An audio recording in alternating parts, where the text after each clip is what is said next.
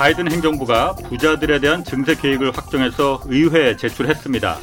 대기업 법인세를 21%에서 28%까지 올리고 고소득 연봉자의 소득세도 인상하겠다.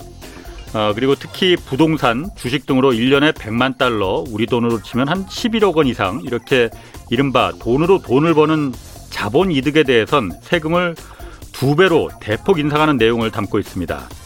대신 연소득 40만 달러, 우리 돈으로 치면 한 연봉 4억 5천만 원, 이 정도 이하 근로소득자의 세금은 단 한 푼도 올라가지 않습니다. 한 달 전 바이든 대통령이 의회 연설에서 이 증세 계획을 이제 밝힌 뒤 월가의 대형 은행가들은 미국의 경쟁력을 떨어뜨리는 행위라고 반대했습니다. 그리고 대통령의 말은 뭐 그렇게 했지만 실제로 추진을 하겠어 라는 의구심이 많았습니다. 이 때문에 법인세와 자본 이득세율을 좀 낮춰서 의회에 제출할 것이라는 전망이 많았지만 바이든 행정부는 당초 계획에서 단 한 개의 숫자도 고치지 않고 부자 증세안을 확정했습니다.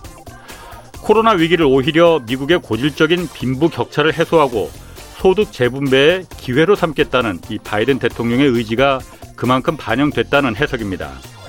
부자 증세로 걷어들인 세금을 미국 저소득층의 복지와 교육에 쓰겠다고 세금의 사용 목적도 분명히 했습니다. 반면 우리나라 정치권은 코로나로 더 부자가 된 부유층에 대한 부자 감세 정책이 지금 추진되고 있습니다. 사안마다 충돌했던 민주당과 국민의힘이 이 부유층 세금을 깎아주자는 데는 이렇게 의견이 일치해서 한 목소리로 부자 감세를 외치는 이 생경스러운 장면을 보면서 오늘의 미국 정치가 정말이지 정말이지 부럽습니다.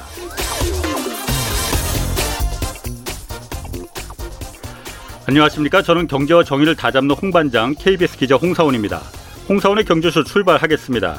유튜브 오늘도 함께 갑시다.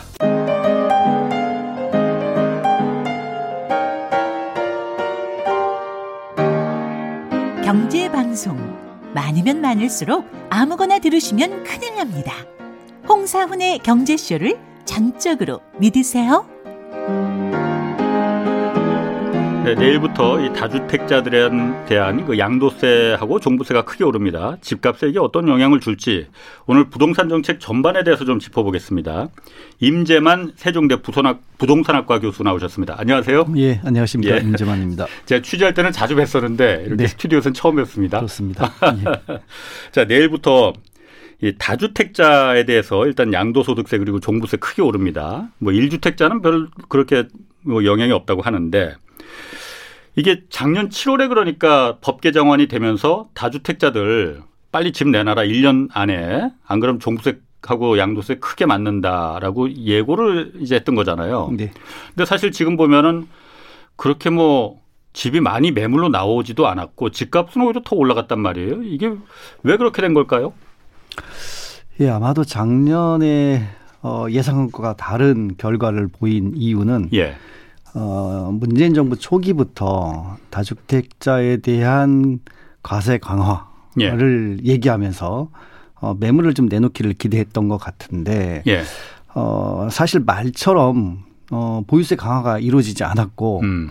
어, 몇 차례에 걸친 부동산 대책이 아 이게 생각보다 말처럼 강하지 않구나 하는 것을 시장에서 어느 정도 어, 확인을 한 것 같습니다. 음. 말하자면 어, 정부가 말로 강화한다고 한 것과 예. 실제 대안으로 나온 것, 대책으로 예. 나온 것 사이에는 괴리가 굉장히 컸다는 거고 예. 그것이 아마 아, 다주택자들에게는 아, 이 정책 이 정부의 정책이 말처럼 강하지 않구나라는 예. 걸 이미 느낀 것 같고요. 아. 어, 그런데 이제 작년에 나온 게 이제 올해부터 그러니까 6월 1일부터 적용되니까 예. 이제 1년만 더 기다리면 예. 그러니까 올해 말에 한 번만 아, 좀 세게 맞으면 네, 맞으면 그 다음에 정권이 네. 어, 바뀔 테고 예. 뭐 바뀌든 안 바뀌든 어쨌든 정권이 바뀌면 이 정책을 오래 계속 유지하진 않을 거다. 음. 아마 이런 생각들을 한 게 가장 큰 이유이지 않을까 생각이 들고요. 예. 이것은 노무현 정부 당시에도 이런 어떤 학습이 충분히 이루어졌거든요. 예. 어, 그 이후 이명박 박근혜 정부를 거치면서 어, 사실상 부동산 제 부동산 종합부동산세 제도는 형해화됐기 때문에 그렇죠. 어, 그런 학습 효과가 가장 크다. 학습 효과. 아, 예. 그러니까 지금 그 다주택 주택을 여러 채 갖고 그거를 시세 차익을 많이 이미 뭐 실현한 사람들도 있을 테고 앞으로 실현할 사람들도 있을 텐데 버티면은 된다라는 그 학습 효과를 말씀하시는 거군요. 예, 그렇죠. 그게 지금 보면은 사실 또 요즘 정치권 여당이든 야당이든 그 정치권에서 지금 자꾸 부동산 이제 세금 또 깎아주자는 얘기 나오니까 그 학습 효과가 거 봐라 내 말이 맞았어 이런 네. 확신을 자기 확신을 가질 것 같아요. 맞습니다. 제가 그 말씀도 드리고 싶었는데 어, 이제까지 학습 효과를 통해서 뭐 그럴 것이다 아, 예. 그렇게 될 거야라고 생각을 하고 있었는데 아니다 그러니까 여당조차도 예. 어, 세금 깎아주자 뭐 이런 얘기를 하고 있으니까. 예. 아, 더 이상 음, 이 정부가 강하게 하겠다고 하는 것 또는 앞으로 정권이 반, 바뀌면 반드시 이 제도는 어, 약해질 것이다라고 하는 확신에 이르기 이르지 않았을까라고 생각을 합니다. 왜 그렇게 생각? 그 여당은 왜 세금을 왜 깎아주자는 생각을 왜 하고 있을까요? 아마 지난 그4.7 보선의 결과를 통해서 어, 패배의 원인에 대한 어떤 반성을 했을 텐데 예. 그 반성이 겉으로 드러나기에 어, 집값이 너무 올라서 세금이 너무 늘어났다. 또는 집값이 너무 올라서 내가 집을 사, 사고 싶은데 살 수가 없다. 이런 이제 현상적인 불만에 그에 대한 반성인 것 같고요. 음.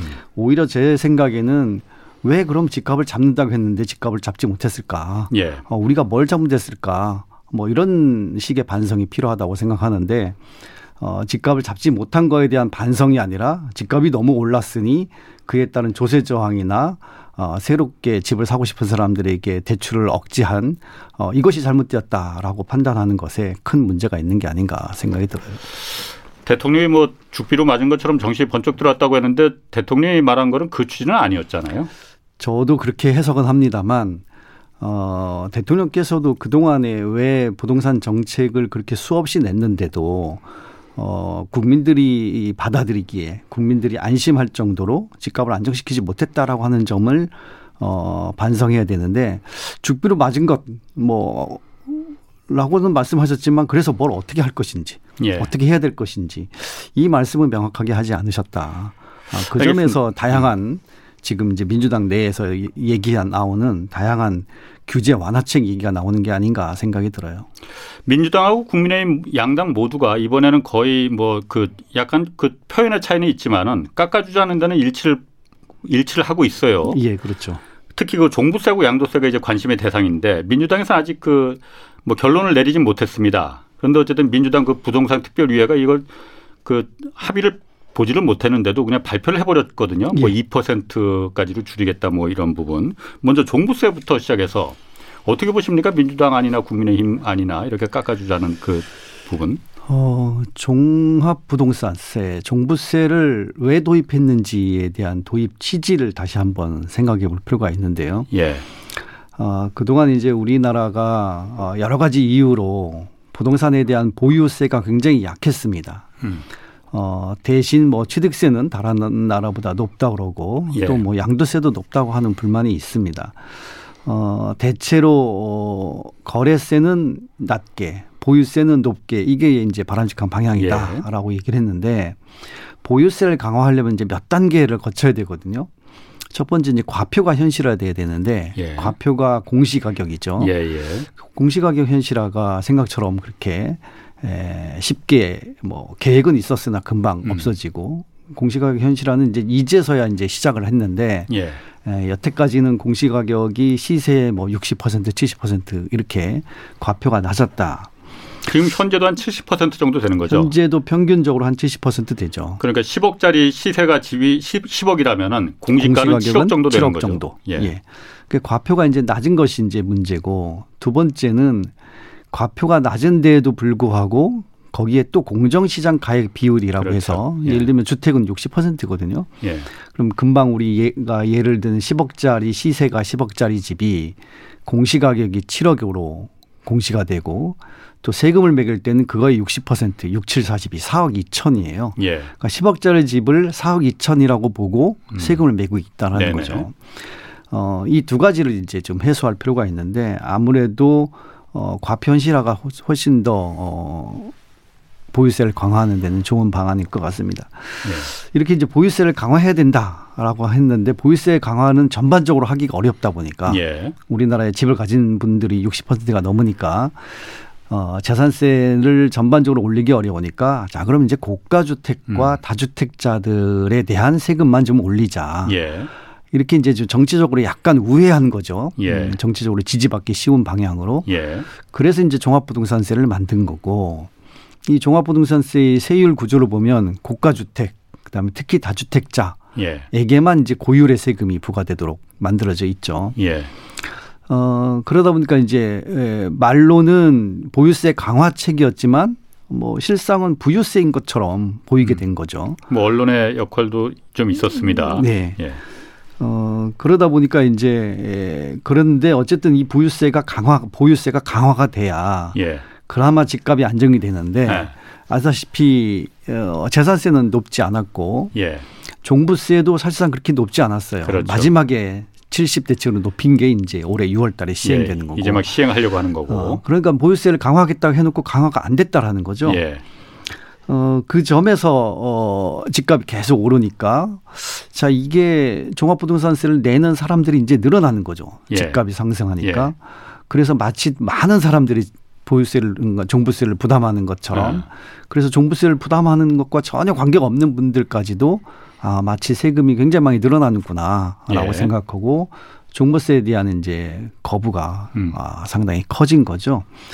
그리 그러다 보니까 이제 여당이든 야당이든 어 국민들이 좋아하는 건 세금 많이 걷겠다가 아니라 세금을 깎아주겠다가 뭐 그럴 그러니까 수 있습니다. 예. 세금을 깎아줌으로써 어 우리 정당을 좀 지지해 달라. 음. 뭐 이런 이제 표를 구걸하는 방향으로 어 음. 현재 강화되기로 예정된 세금도 깎아주겠다라는 것을 여든 야든 다 같이 얘기하는 것 같습니다. 뭐 야당 입장에서는 뭐 그럴 수 있습니다. 이해가 갑니다. 그런데 뭐 야당이 어쨌든 현 정부에 어쨌든 반대되는 스탠스를 좀 취할 수 있어요. 그런데 여당 입장에서도 이제 처음 이제 해보려고 하는 거지 않습니까? 네. 그러니까 종부세라는 걸 진짜 한번 좀 높여서 실제적인 그 원래 취지를 맞출 수 있게끔 해보기도 전에 지금 이거 깎아주자고 하면은 그 그 말 듣고 집 판 사람들도 있을 거 아닙니까? 다주택자 중에서. 이 사람들은 뭐 어. 바보가 되라는 얘기 아니에요? 괜히 말 정부 말 믿었네. 이렇게 생각할 거 아니에요? 네. 바른 분들이 얼마나 계실지 모르겠지만. 예.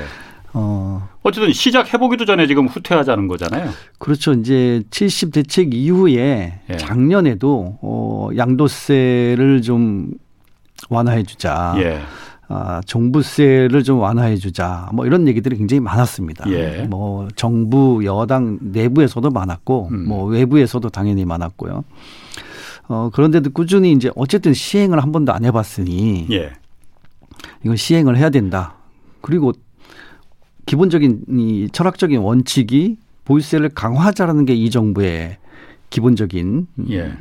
공약이었으니까 이걸 실행을 해야 되는 것이 맞지. 예. 어, 실행하겠다고 하고 다시 처리한다면 뭐 정책의 신뢰성 얘기 굉장히 많이 하는데 예.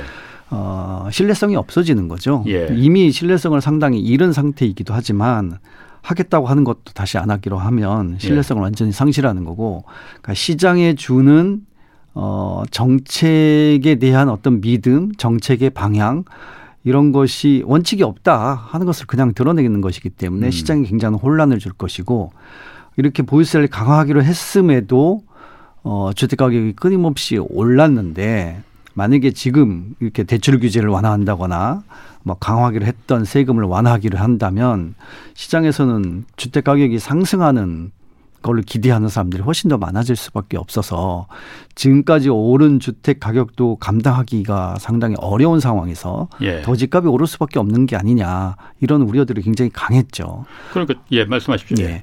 그래서 아마 정부 여당은 예, 예. 그런 논의가 있음에도 어쨌든 뭐 함부로 쉽게 할 수는 없다. 뭐 이런 생각들을 하고 있는 건 같습니다. 그러니까 조금 전에 말씀하셨듯이 오히려 사실 지금 얼마 전에 그 조사에서 보니까 그 올해 2월 4일 대책 이제 공공 주도 예, 대책 예. 공급 대책이 나온 이후로 예. 집값이 오르긴 오르는데 그 상승세가 좀 많이 꺾였었거든요. 그렇죠. 그런데 재보궐 선거 이후로 다시 그게 오르기 시작해서 요즘 다시 또 가파르게 올라서 2사 대책 이전 수준으로 다시 돌아갔다고 해요. 그게 요즘 정치권에서 나오는 아, 세금 깎아주나 보다. 네. 그럼 이 정부가 집값 잡을 생각이 없구만. 네. 이 신호를 이 시그널을 사실상 지금 이미 줬다라고 생각이 듭니다. 이게 더 그러니까 불 붙이는 거죠 지금. 그렇죠. 어, 그러니까 이제 사칠 보선에서 패배가 부동산 때문이다. 예. 아, 뭐 그 말은 틀리지는 않는데. 어, 맞습니다. 예. 제가 봐도 맞습니다. 예. 그럼 왜 그런 부동산이 이 패배의 원인이 됐냐? 예. 집값을 상승시 집값 상승을 막지 못한 데 원인이 있는 거지. 예. 집값 상승에 따른 조세 저항 때문에 그런 건 아니다라는 거죠. 예. 근본적인 원인이. 예. 그다음에 이제 두 번째는 어쨌든 어 사칠 보선에서 오세훈 시장이 되고 나서 사실 지금은 이제 한 발 약간 물러섰는데 재건축을 민간 주도로 활성화해서 주택 예. 공급을 하겠다.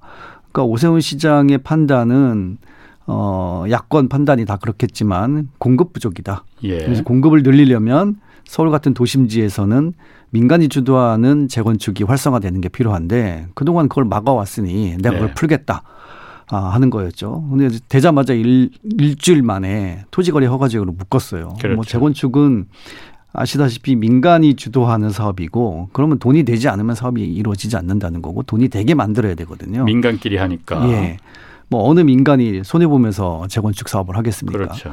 자, 그러니 이제 이익이 되는 방향이다. 그러면 집값이 올라야 된다는 거고요. 예. 누구나 집값이 오를 것을 기대할 수밖에 없는 상황이 된 거죠. 예. 거기에다가 아, 사칠 보선에 대한 패배에 대한 반성을 한다고 뭐 이것저것 규제 완화, 세금 감면, 뭐 양도세 감면, 대출 규제 완화 이런 얘기를 정부 여당에서 스스로 하고 있으니 어, 집값은 오르는 방향밖에 없다라는 것을 뭐 국민들이 인식할 수밖에 없는 상황이었다고 생각을 합니다. 안 오르면 이상한 거죠. 그렇죠. 어, 뭐 대출 규제 완화를 통해서 수요를 늘려주겠다. 뭐 공급도 네. 어, 민간 주도로 어, 더 강화해 주겠다. 뭐 세, 그렇게 해서 집을 사면 세금도 깎아주겠다. 집값이 오르라는 거지 내리라는 건 아니거든요. 아무튼 세제가 아직 뭐 결정된 건 아니니까 음? 잘 판단을 좀 했으면 좋겠습니다. 네. 자, 그 세제를 세금을 깎아주는 것도 깎아주는 거지만은 지금 어 집값이 워낙 올랐으니 서울 시내 평균 집값은 지금 11억 11억까지 올라갔다고 해요. 평균 값이. 네. 그러니 청년과 서민층들이 집값을 이거 자기 돈으로 못 사니 대출 더 받게 해주겠다라는 것도 이제 그 이게 유일하게 무주택 서민들을 위한 대책이라고 지금 내놨어요. 네. 대출 많이 받게 해주겠다. 이건 어떻게 보십니까? 어 대체로 어 우리 자유주의 자유적 자유주의적 자본주의를 시행하고 있는 나라 뭐 대표적으로 미국 같은 나라에서 예. 음 그동안에 계속 집을 살 수 있는 정책 그래서 집을 사도록 자가 보유를 촉진하는 정책을 꾸준히 시행을 해 왔어요. 예. 뭐 우리나라도 역시 마찬가지고요. 어, 근데 이제 제가 그 대출 규제를 완화해서 집을 살 수 있도록 해주겠다라고 하는 것이 갖고 있는 긍정적인 측면과 부정적인 측면이 있는데 예. 긍정적인 측면은 당연히 집을 사서 어, 자산 축적을 할 수 있는 기회를 주고 어, 임차보다 자가 가구에 거주하는 사람들이 훨씬 여러 가지 면에서 안정적인 생활을 하거든요. 어, 그런 점에서는 긍정적인 측면이 있습니다만 부정적인 측면은 뭐냐면 어, 집값이 소득에 비해서 굉장히 높은 서울은 12배 정도가 되니까 어, 그럼 이제 자기 돈으로 집을 살 수가 없고 그래서 이렇게 자금이 부족한 사람들한테 정부가 어, 뭐 대출을 좀 많이 해주게 예. 시장에 그 여러 가지 상품을 만든다거나 또는 뭐 보증을 해준다거나 또는 뭐 지분 공유 같은 방식으로 집을 사게 해주면 일단 집을 사는 것까지는 성공할 수 있으나 어, 대출을 갚는데 보통 30년, 뭐 길게는 40년, 최근에 민주당에서는 뭐 50년짜리 모기지까지도 얘기를 했듯이 아주 오랫동안 집에 대한 대출을 갚아야 된다는 거거든요. 그다음에 또 한 가지는 집값의 뭐 심지어는 95%, 90%뭐 이렇게까지 대출을 해줘야 예. 어, 집을 살 수 있기 때문에 어, 대출을 굉장히 많이 해줘야 된다는 거죠. 근데 문제는 어, 우리가 30년, 40년 살면서 아무런 문제가 없다면 그래서 음. 소득의 문제도 생기지 않고 경기도 특별히 뭐 외부의 충격이라든가 어, 경기 침체라든가 이런 게 예. 없다면 어, 별 문제가 생기지 않겠죠. 아. 근데 아시다시피 미국의 서브프라임이 어, 특별한 문제가 없었음에도 음. 과도한 대출로 어, 금융으로 어, 주택시장에 거품을 끼게 만들었기 때문에 생긴 예. 자연스러운 거품 해소 과정이었거든요. 그렇죠. 어, 이때 가장 힘들었던 사람들은 소위 말해서 우리식으로 얘기하면 영끌했던 사람들. 예. 뭐 90% 95% 대출 받아서 심지어 미국 서브프라임 때는 100% 이상도 대출을 해줬거든요. 예. 집값이 오르니까 어, 저 사람이 대출 상환을 못해도 집을 팔면 내가 빌려준 돈 다 받을 수 있다. 음. 뭐 이렇게 해서 이제 엄청난 대출을 해준 거고. 어, 근데 이런 문제가 생기면 가장 힘들어지는 사람들은 바로 그 영끌에서 집을 사신 분들이에요. 예. 어, 대출을 상환하기에 상당히 어려워지고 대출액보다 집값이 떨어지고 이러면 대출 갚을 유인도 상당히 적어지죠. 지금 우리가 얘기하고 있는 민주당에서 얘기하고 있는 대출 규제 완화는 거의 서브프라임을 보고 있는 것 같다라는 생각이 들 정도로 굉장히 위험하다고 생각이 듭니다. 대출은 어, 금융 소외 계층을 만들어낼 수밖에 없는 네. 음, 방식으로 운영은 되지만 과도한 대출은 그냥 우리는 이제 과도한 대출이라고 하는데요. 서브프라임 이후에 미국에서는 그걸 약탈적 대출이라고 합니다. 그렇죠. 그러니까 예. 그렇게 말합니다. 어, 예. 대출 상환 능력을 보지 않고 예. 과도하게 대출을 해줘서 뭐 그걸 통해서 자산을 취득하도록 만드는 것이 겉으로는 좋아 보이냐 어, 위기 시에 또는 어, 개인적인 어떤 불행한 사태가 생겼을 때 그분들을 더 큰 나락으로 떨어뜨린다. 예. 결국에는 어, 이분들을 통해서 금융기관에 돈을 버는 약탈적 대처다 해서 이제 금지하고 있거든요. 예. 어, 그런데 우리가 지금 정부가 나서서 그걸 하겠다라고 하니까 굉장히 위험하다는 생각이 들고요.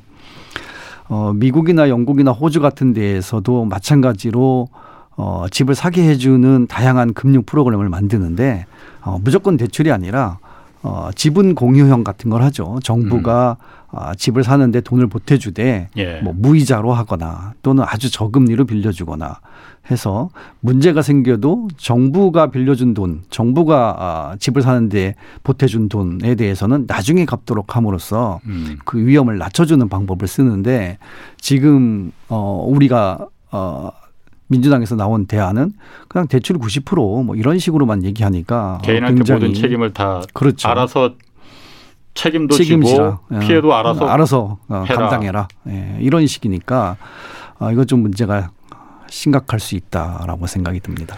문재인 대통령이 작년인가요? 그 기자 신년 기자회견에서 그런 말 했어요. 집값 원상 회복이란 그 단어를 말했단 말이에요. 네. 제가 이제 그 부동산 관련해서 나오시는 분들께 항상 좀 물어보는 건데 어쨌든 집값이 지금 서울 같은 경우에 11억까지 평균값이 올라갔어요. 도저히 뭐 서민들, 청년들이 이게 뭐 평생 월급 받아선 못 마련할 돈이고 임 교수님께서는 어떻게 생각하십니까? 그럼 앞으로 정부의 정책이 집값이 지금 올랐으니 이정 오른 거는 그냥 우리 인정하자. 이 상태에서 더 이상 떨어뜨리지만 말자. 이게 안정적인 대책이 되겠느냐? 아니면 원상 회복 내려가야 되겠느냐? 어떤 쪽에 또 정책의 주안점을 둬야 된다고 생각하세요? 저는 질문 이제 공 기자님께 죄송하지만 질문이 단편적이다, 단선적이다라고 생각하는 게 예. 어, 우리가 이제 집값이 비싸다 싸다라는 얘기를 할 때는 항상 소득과 같이 살펴봐야 된다고 그렇죠? 생각이 들어요. 아. 예. 그래서 이제 예. 지금 말씀하신 것은 소득 대비 집값이 너무 비싸지 않냐. 예.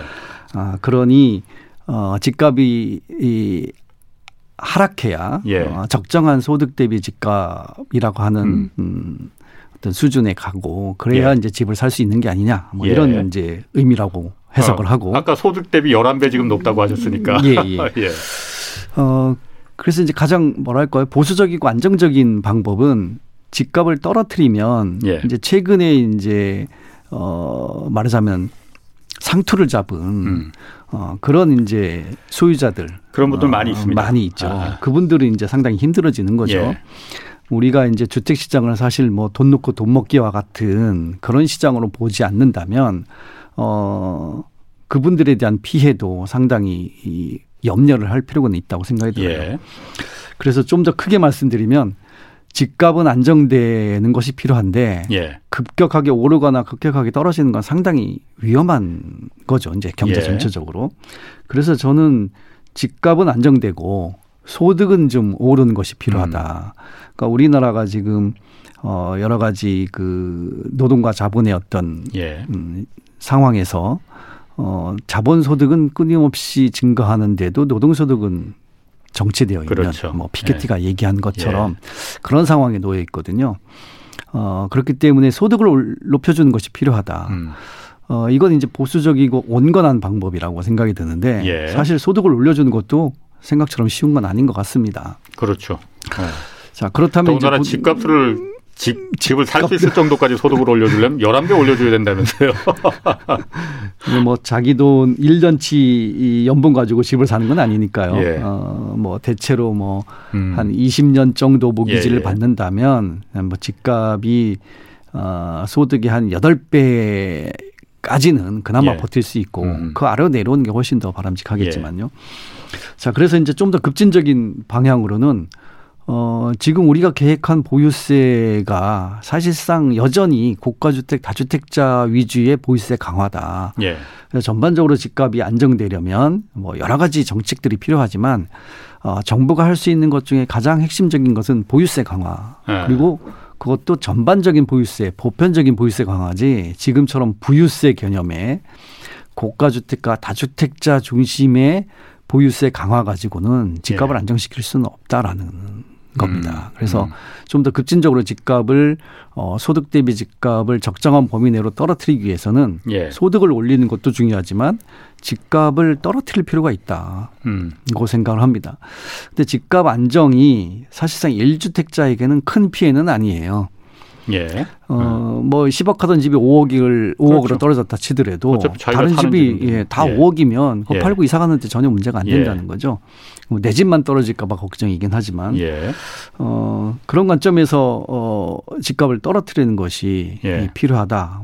아마도 문재인 대통령께서 말씀하신 거는 그 문재인 정부 출발 시점의 가격 정도를 예. 염두에 두고 원상 회복 말씀하셨다라고 생각이 들고 예. 어 조금 그 진보적인 그 분들은 어 문재인 정부 들어서 오른 집값은 다 거품이다. 예. 어, 그 정도는 빼야 된다라고 예. 말씀하시는 게 일반적인 견해인 것 같습니다. 예. 뭐 곤란해서 그런지 정확하게 그러니까 뭐 이렇게 그 얘기하시지는 않으시는 것 같아요. 어, 아니요. 저는 이제 예. 그 온건한 방향과 예. 급진적인 방향 두 가지가 있는데 음. 어, 사실 둘 다 어느 방법을 택해도 예. 뭐 부작용은 항상 있다고 생각을 아. 해요. 근데 이제 가장 좋은 방법은 어 집값이 떨어지는 것이 좋고 음. 다음에 그래서 이제 제가 단선적이지 않고 집값도 떨어지면서 소득은 또 올라가야 된다. 이 두 가지를 동시에 네. 해야 되는 게 아니냐. 그래서 집값만 떨어진다고 해결될 문제는 아니다라고 생각합니다. 알겠습니다. 이 문제도 제가 좀 한번 좀 물어보고 싶어요. 어쨌든 아까 뭐 공급 얘기도 잠깐 하셨지만은 저희 음, 지금 재건축 재개발도 있지만은 서울 시내 사실 땅이 없잖아요. 그러다 보니까는 정부가 공급을 한다고 해도 그럼 어디다 짓냐 다 재개발 재건축밖에 없는데라는 당연히 반론이 들어옵니다. 그런데 많은 분들이 요즘 정치권에서 특히 그 얘기 하더라고요. 용산 미군기지 음, 음. 이전하지 않느냐. 그 넓은 땅에 지금은 그 공원 만든다고 하는 거잖아요. 예. 그 전임 뭐 박원순 시장 때도 그랬고 그걸 왜 그 좋은 땅을 공원 만드느냐. 서울 사람들 어차피 남산 있어도 남산 잘 안 간다. 그 남산은 거기, 산이라서 그런가. 거기다가 그야말로 청년들, 서민들을 위한 아, 주택, 임대주택도 되고 저렴한 공공주택도 되고 그런 하여튼 서민들을 위한 주택을 그 넓은 땅에 이용해야 된다라는 얘기 있거든요. 네. 어떻게 생각하십니까? 어, 저도 그 방안에 대해서는 한편으로 어, 찬성을 하고요. 예. 다만 이제 그 문제를 얘기할 때 한 가지 좀 고려할 부분이 있습니다. 음. 그러니까 우리나라가 특히 이제 서울이 예. 음, 해방 이후에 어쨌든 급격하게 에, 성장, 발전, 어, 뭐 과밀화 어, 이런 예. 과정을 거치면서 어, 특히 이제 공원과 같은 인프라가 굉장히 부족합니다. 예. 물론 이제 서울은 한강이 있고 어, 주변에 이제 또 산도 많아서 뭐 공원이라고 어, 그러니까 서, 서구의 서구식의 음. 공원, 도시 내에 이렇게 평평한 공원 이거는 없지만 뭐 공원 같은 역할을 하는 것은 상당히 많거든요. 예. 그럼에도 이제 집 주변에 이렇게 편하게 쉴 수 있고 안전한 그런 공원은 굉장히 부족한 부분이죠. 근데 우리가 이제 도시 개발하면서 어, 아파트 단지를 만들 때 그렇게 부족했던 공원 인프라를 아파트 단지 안에 만들어 놓고 그렇죠. 아파트 주민들은 이제 어 뭔가 어 쾌적한 생활을 할 수 있는데 그 밖에 빌라나 연립이나 단독에 사시는 분들은 어 그런 공간을 거의 갖지 못했다라는 거거든요. 뭐못 그 들어오게 막는 건 아니지만은 왠지 뭐 들어가려면 뭔가 좀 예, 남의 집 같으니까요. 예. 그리고 또 심지어 맞기도 하고 예. 예. 그 이런 게 이제 우리의 그 동안의 도시 개발 과정에서 생겼던 이제 그 문제이자 모순점인. 예. 그러니까 이제 용산공원 같은 공원이 어 도심지에 있다. 어 굉장히 좋은 겁니다. 예. 어 문제는 이제 용산공원 규모가 굉장히 한 100만 평 되고 그것이 이제 특정 지역에 한 군데 있으니까 아, 아무리 우리는 제가 생각하는 공원은 근린에 있는 공원이 좋지. 음. 어 서울 이 넓은데 용산 거기에 가면 공원이 좋은 게 있다라고 한들 어 그거는 서울 시내 전체 주민들이 누릴 시민들이 누릴 수 있는 공원은 아니라고 생각해요. 용산구 뭐, 주민들만 누릴 예, 수 있다. 뭐 주말에 피크닉 가는 정도로 할 수는 있어도 평소에 느낄 예. 수 있는 주거 생활, 주거 환경이 쾌적함은 아니죠. 예.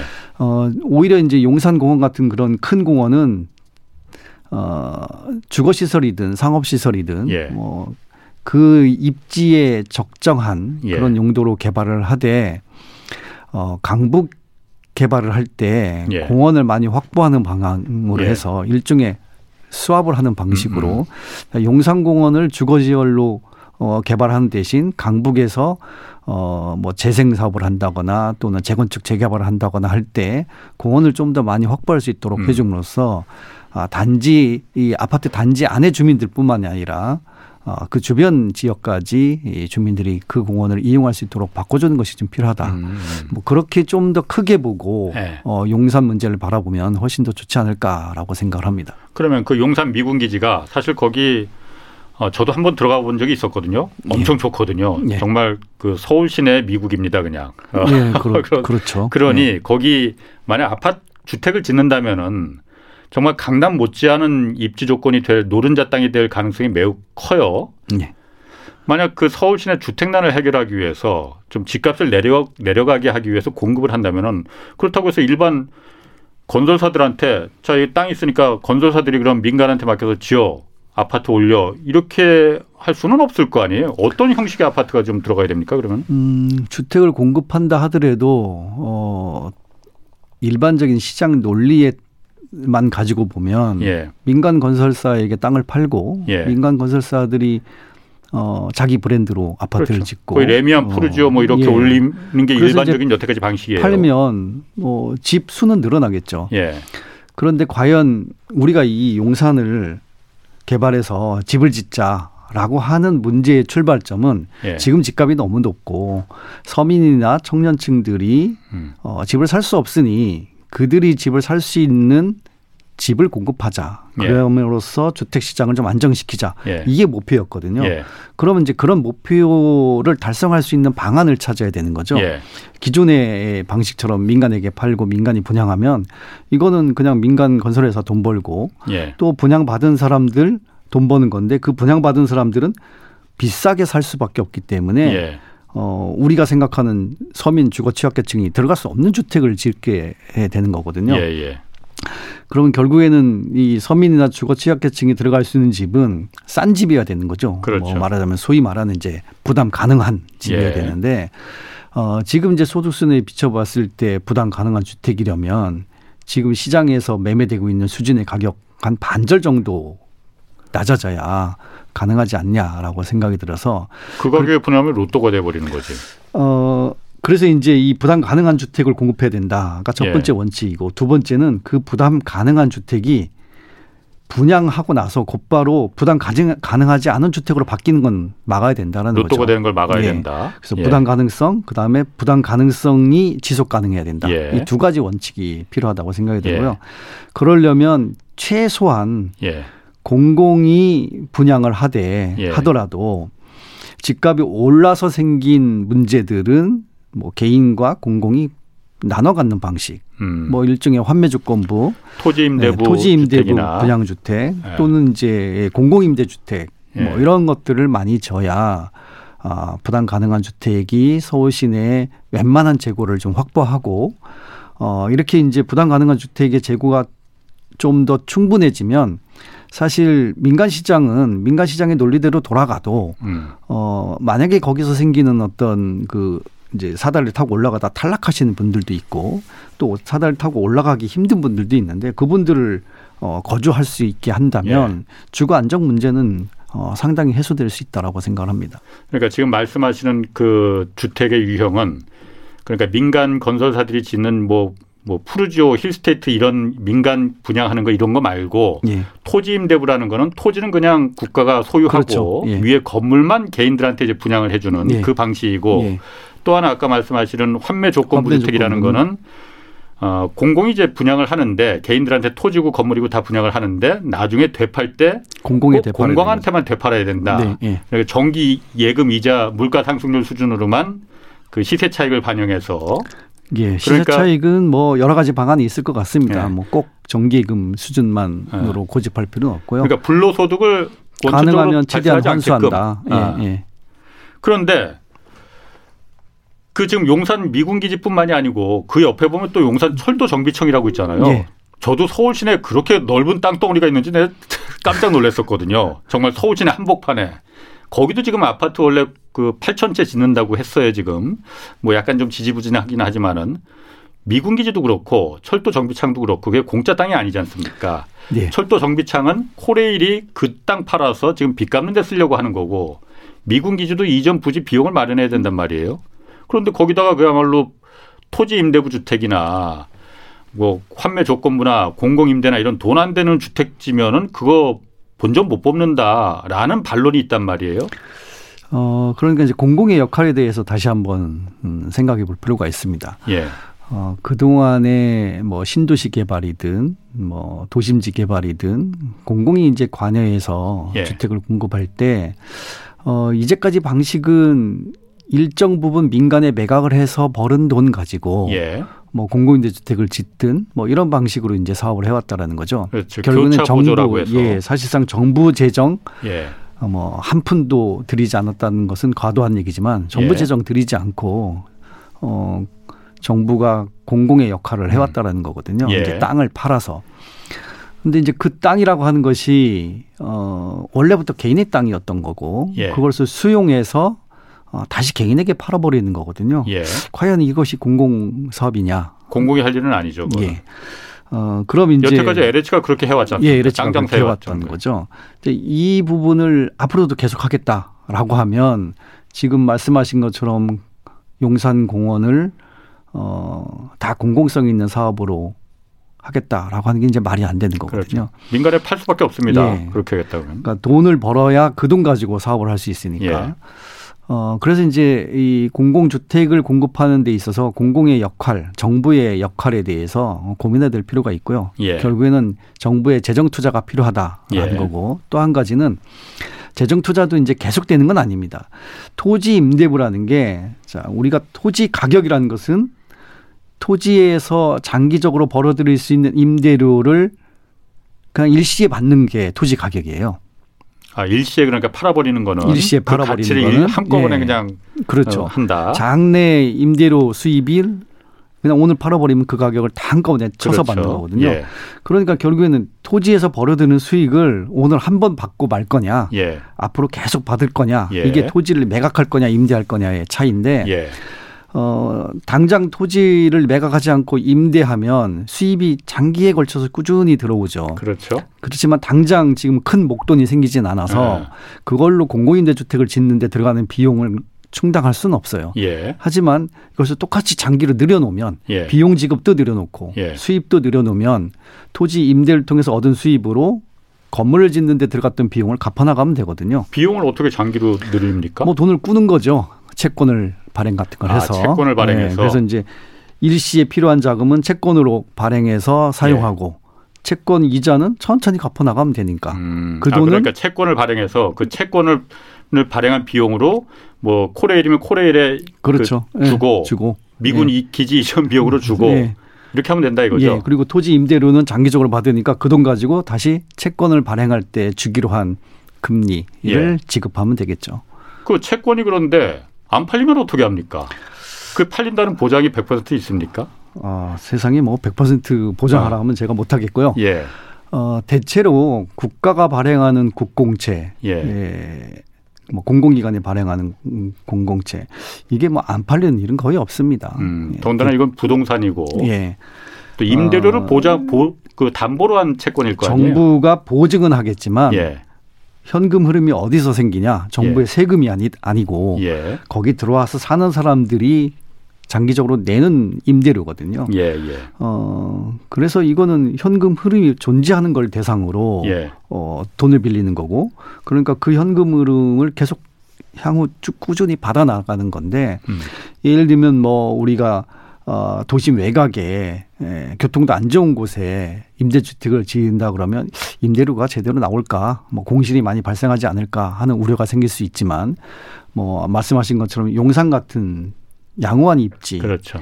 예 주택을 개발한다면 어 굉장한 이제 음. 인기가 있을 거고 현실적인 예. 임대료를 받을 수 있겠죠. 예, 그렇죠. 그래서 아. 임대료를 뭐 못 받을 거다 어, 예. 어, 이런 우려는 없을 거라고 생각이 들어서 아. 어, 이 돈으로 여기에 주택을 져서 임대료 받아가지고 갚겠다. 라고 한다면 예. 채권은 잘 팔릴 거라고 생각합니다. 그렇군요. 그러면은 어쨌든 그 서울 시내 한복판에 그 넓은 노른자 땅에 그걸 공원으로 만드는 것도 좋지만은 어, 교수님 생각은 거기다가 그런 그 불로소득이 불가능한 그리고 서민들을 위한 진짜 살 들어가서 살 수 있는 사람들을 위한 주택을 공급하는 게 훨씬 더 낫다. 예. 이 생각이시군요. 예. 알겠습니다. 뭐 그 부분도 한번 좀 정부에서 좀 잘 판단을 좀 해봤으면 좋을 것 같고요. 네. 그 다음에 지금 재개발 재건축도 좀 얘기를 해야 됩니다. 지금 오세훈 서울시장이 얼마 전에 이제 며칠 전에 재개발 방안에 대해서는 규제 완화 방안은 발표를 했어요. 근데 네. 재건축에 대해서는 아직 이게 사실 사람들 관심이 많은 거는 재건축 부분인데 이 부분은 아직 뭐뭐 뭐 토지거래 허가구역으로 다 일단 묶어놓고 아직 방안은 발표하지 않았단 말이에요. 근데 큰 틀은 어쨌든 오세훈 서울시장은 민간 주도에 기존에 하던 대로 민간 토지 소유주 개인들이 민간 시공사 현대건설, 대우건설 이런 시공사하고 합해서 재건축을 민간 주도로 가겠다는 거고 근데 정부는 그게 아니지 않습니까? 예. 그렇게 하면 집값 올라가니까 공공이 주도해서 하자라는 걸 지금 계속 내놓고 있는 거잖아요. 예. 서로 둘이 충돌할 거 아닙니까 보나마나. 그러면은 제가 궁금한 게 그거거든요. 서울시가 그냥 하겠다고 하면 할 수 있는 거예요? 민간 주도로 우리는 할 거다 공공 주도 안 해 이렇게 하면은? 어 기본적인 판단은 사실상 조합원들이 하는 거죠. 토지 소유주들이. 예, 토지 예. 소유들이. 지금도 이제 지난 이사 대책에서 나온 공공이 직접 시행하는 예. 음, 이런 방식은 어, 공공이 우리가 할 거야라고 예. 해서 하는 건 아니고요. 그렇죠. 토지 어. 소유주들이 우리가 한 것보다 음. 우리가 공공에 맡기는 게 훨씬 더 좋겠다라고 음. 해서 이제 공공이 주도할 수 있는 거고요. 그만큼 인센티브를 많이 주겠다라는 거죠. 그 대신 그렇죠. 공공이 하게 하면은. 예. 네. 근데 이제 결국은 재개발 재건축이 그러니까 처음 시작할 때부터 이렇게 단계를 보면 예. 일단 어, 구역 지정을 받아야 돼요. 네. 구역 지정을 받는데도 사실상 시간이 많이 걸려요. 그게 예. 모든 것이 다 기반은 토지 소유주, 소유주 들이 이 사업을 하겠다라 하는 생각을 해야 되고 예. 그 생각을 하시는 분들이 많아야 가능한 거거든요. 그렇죠. 어, 결국에는 이제 이니셔티브는 항상 민간이 지고 있다. 예. 이게 개인들 땅이기 때문에 음. 아마 어, 그렇게 이제 우리가 어, 설계되어 있는 거고요. 어, 근데 이제 지정을 하고 나면 그 다음에 이제 사실상 이게 시행 단계에 들어서는데 음. 기간이 굉장히 오래 걸립니다. 그렇죠. 어, 그래서 그동안에 이제 민간 주도의 재건축 재개발의 가장 큰 문제가 시간이 오래 걸린다. 예. 그 시간이 오래 걸리는 과정 안에 다양한 이해관계자들끼리의 분쟁 비리 음. 또 조합 조합원 시공사 시행사 여러 이해관계들 지자체까지 예. 어, 다양한 이해관계들이 충돌하고 또 심지어는 뭐 부정과 비리 부패 소송 뭐 이런, 이런 문제들 때문에 다시 처음부터 다시 시작하고 음. 뭐 이래서 이제 오래 걸리는 거거든요. 그래서 이제 지정 단계에서 오래 걸리는 것과 시행 단계에서 오래 걸리는 게 있는데 어, 지난 이사 대책에서 얘기한 정부의 공공 주도 방식은 예. 시행을 빨리 하겠다라는 예. 거거든요. 어, 서울시의 과거에 그 뉴타운이라고 해서 한 예. 제가 숫자가 정확하지 않은데 한 800여 개 지정됐다가 예. 어, 사업이 지지부진하니까 그 중에 한 반쯤 가까이 어, 해제가 되고 예. 또한 반쯤은 이제 남아 있거든요. 예. 말하자면 이제 사업 시행이 가능한 게 한 300여 개 있어요. 예. 어, 그렇게 이제 재개발 재건축을 지금 수행할 수 있다라고 판단되는 음. 또는 음. 이제 진행하고 있는 사업장이 한 300여 개 있는데 이 300여 개는 이제 거의 지정은 된 거예요. 네. 그런데 시행이 안 되고 있거든요. 음. 그리고 시행이 안 되는 과정에서 아까 말씀드린 여러 가지 문제 때문에 안 되고 있으니 예. 공공이 가서 예. 이거 빨리 시행을 해주겠다. 예. 그래서 보통 한 시행 단계가 한 10년 뭐 13년 걸리는 거를 공공이 공공이 가서 한 5년 안에 단축시켜 주겠다. 예. 그리고 시행이 안 되는 여러 가지 이유 중에 하나는 뭐 그 안에 분쟁, 비리, 이해 충돌 이것뿐만 아니라 사업성이거든요. 예. 사업성이 이제 좋으냐 나쁘냐라는 문제가 있고 또 하나는 그 안에 있는 분들이 사업성이 아무리 좋아도 개인적으로 이걸 감당하기 어려운 분들이 있어요. 예. 어, 나는 어 은퇴 후 소득도 없고 예. 겨우 이집한채 가지고 예. 뭐방 몇 개 월세 음. 주고 그걸로 먹고 살고 있는데 어 이걸 다 할고 아파트 딸렁 지면 예. 아무런 소득이 안 생기는 그렇죠. 거거든요. 뭐 예. 이런 분들은 상당히 어려움에 처하고 예. 그래서 이런 문제들을 어 이해가 충돌되는 이런 문제들을 공공이 나서서 해결해 주겠다. 예. 어, 그러면 이제 사업이 좀 빨라질 음. 수 있으니까 그게 이제 공공 주도 방식인데요. 민간 주도 방식은 이런 문제들을 해소를 못 하는 거죠. 예. 어 그리고 어 빨리 내보내서 음. 어 쫓아내서 어, 그러한 사업이 진행되는데 방해가 되는 요소들은 제거하고 예. 그래야 수익성이 좋아지니까요. 아마 이런 식으로 흐를 것 같아서 어, 민간주도 방식은 그러니까 그 둘이 어, 지금 서로 충돌하면 어떻게 해야 되느냐 이게 좀 예, 저도 이제 그게 최근에 이제 걱정인데요. 예. 어, 아무래도 사업성이 안 그래도 좋은 곳은 뭐 공공 주도 방식을 선택하지 않을 거고요. 예. 어, 지금도 어차피 뭐 공공주도 한다고 해도 민간이 스스로 하겠다고 하면 그거 아무도 못 말리거든요. 그렇죠. 예, 예. 대신 인센티브를 안 주는 거지. 그렇죠. 예. 지금도 공공주도 방식과 민간주도 방식은 그러니까 병존한다고 그렇죠. 어, 보여요. 예. 그런데 이제 오세훈 시장이 민간주도 방식을 활성화하겠다라는 식으로 나오면 어, 공공주도 방식이 왠지 손해 보는 것 같고 예. 어, 그래서 사업이 잘 그러니까 이 음. 공공주도 방식으로 할까라고 생각했던 분들도 좀 주저하게 되는 그래서 이제 혼선이 발생할 가능성이 예. 있다. 예. 예. 지금 이제 그럴 그런 현상이 아. 나타날 수밖에 없는 상황인 것 같습니다. 얼마 전에 패널 한 분이 그 얘기를 하시더라고요. 그 네거티브 인센티브를 주자. 올해 안에 공공주도로 선택하면은 용적률도 풀어주고 뭐 제 그 재건축 초과이득세 그것도 활약 없애주겠지만은 내년부터는 하나하나씩 줄어든다. 음, 음. 그렇게 하면 서로 서로 너도나도 공공으로 참여할 거 아니냐. 그 방식은 좀 어떻습니까? 그게 어 아마도 정부가 그 재건축과 관련된 가장 큰 규제가 예. 그러니까 분양가 상한제하고 재건축 초과이익 환수제일 예. 텐데요. 예. 이걸 포기하지 않는 한 사실상 그러고 있다라고 보입니다. 예. 다만 음 저는 이제 이 재건축 재개발이 늦어진다고 해서 문제라고 생각하는 사람들이 많은데 예. 어, 늦게 하는 이유가 또 한 가지 있습니다. 어, 주택 가격이 계속 오르고 있는데 지금 우리가 사업을 시작하면 음. 어, 팔 가격이 정해지거든요. 예. 그러니까 앞으로 한 20억이 될 것 같은데 예. 지금 한 10억에 팔아야 된다는 거죠. 예. 이거 가만히 생각하면 천천히 하면 20억에 예. 팔수 있는 거예요. 어. 그래서 어, 사실 재건축 같은 사업을 할 때 분양가를 더 높게 받기 위해서 예. 일부러 분양을 늦추는 사례도 많습니다. 음, 예. 어, 그런 면에서 이제 사업을 이게 이제 늦춤으로써 어, 이익을 볼 수 있는 이런 구조를 바꿔줘야 돼요. 예. 아까 말씀하신 그런 어, 네가티브, 네가티브 인센티브 예. 이것도 이제 그런 방식이고요. 아. 어, 일정한 기간 사업이 이루어지지 않으면 일몰제를 정확하게 적용해서 음. 예. 어, 사업 그 승인을 취소해 버리는 것도 예. 어, 가능하다고 생각이 들고 예. 민간 주도 사업이 어, 일정 기간 사업을 완수하지 못하면 예. 공공이 직접 시행하는 방식으로 바꾸겠다.